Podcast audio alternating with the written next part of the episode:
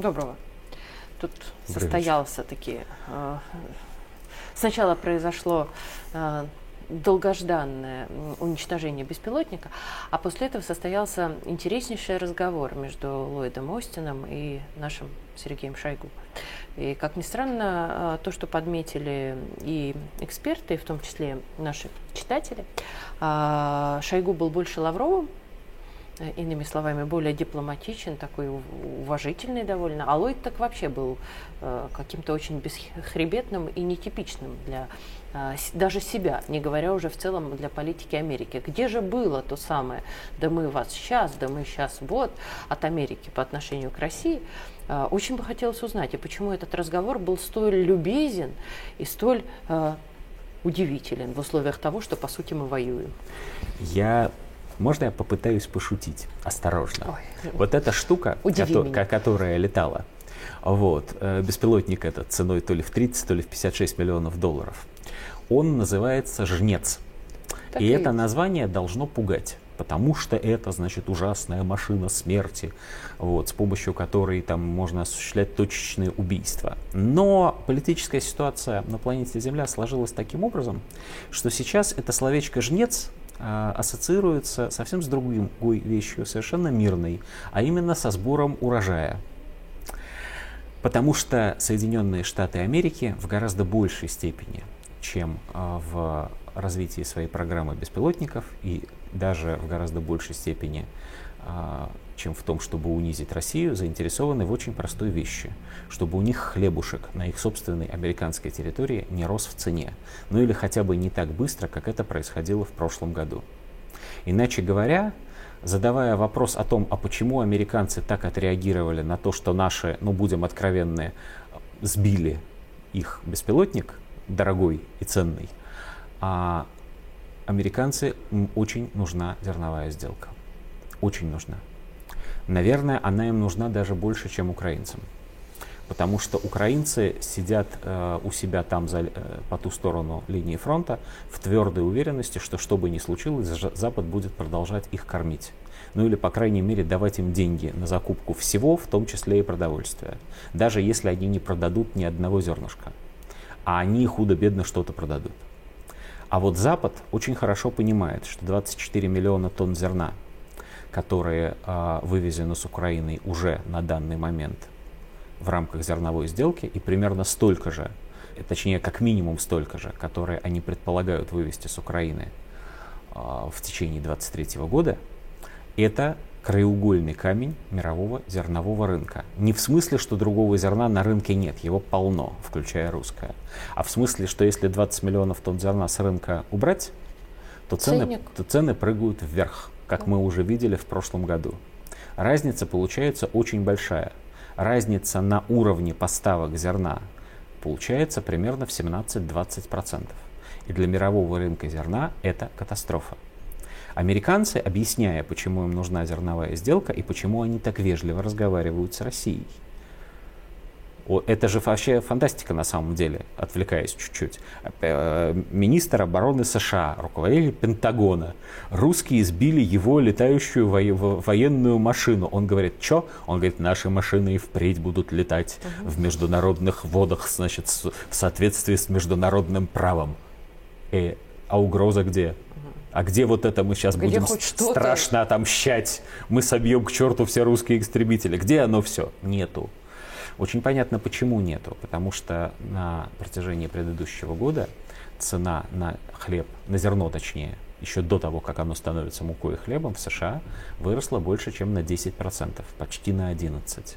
И в этом году, если прямо сейчас зерновая сделка схлопнется, она вырастет еще на 11% в течение одного дня. А это будет означать, что очень существенное количество людей в самой Америке, прямо настоящих граждан США, не смогут купить себе хлеба. Как это бывает, мы уже видели на примере Германии, как раз на пике, скажем так, дискуссии о зерновой сделке, а в Германии стали закрываться пекарни.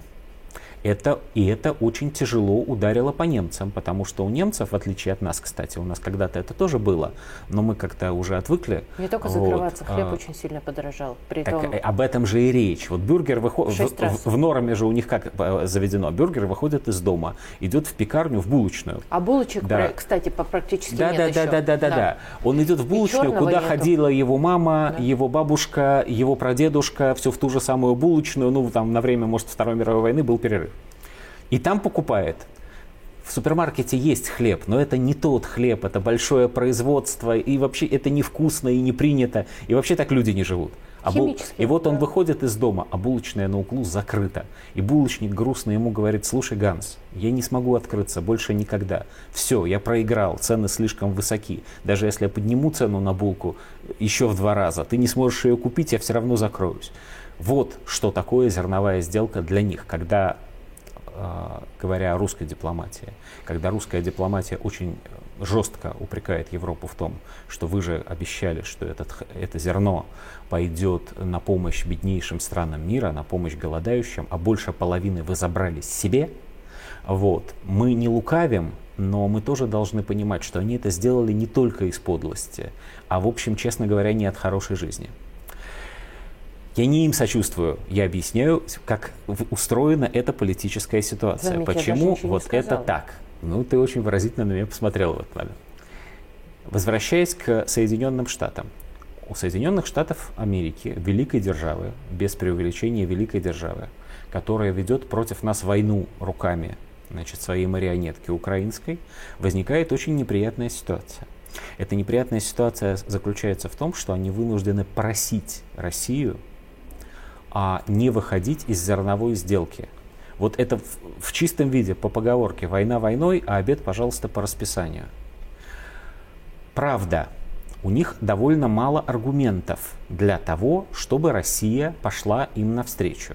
Или хотя бы По сути, этих да. аргументов, а, ну, насколько я могу судить, по большому счету их два. Первый из этих аргументов – а, несмотря на то, что раньше не получилось, теперь мы уж постараемся и все-таки сумеем разблокировать ваш экспорт удобрений. Okay. Это важный аргумент. Хотя Россия уже нашла способ а, с, а, справиться с этой бедой, и мы в ближайшее время, ну как в ближайшее время, в будущем году, мы увидим работающий аммиакопровод mm-hmm. до Николаева. Раньше он шел до Одессы, теперь война, это невозможно. Но аммиакопровод до Николаева и экспорт, соответственно, минеральных удобрений через Турцию – решает для России проблему этого экспорта. Это то, э, если я ничего не путаю, это примерно 200 миллиардов рублей в год, которые, конечно, нам нужны. Вот, не надо себя обманывать, лишних денег не бывает экспортных, вот, которые очень нам нужны, которые могут позволить сохранить цену на хлеб внутри России на довоенном уровне. Это действительно важно.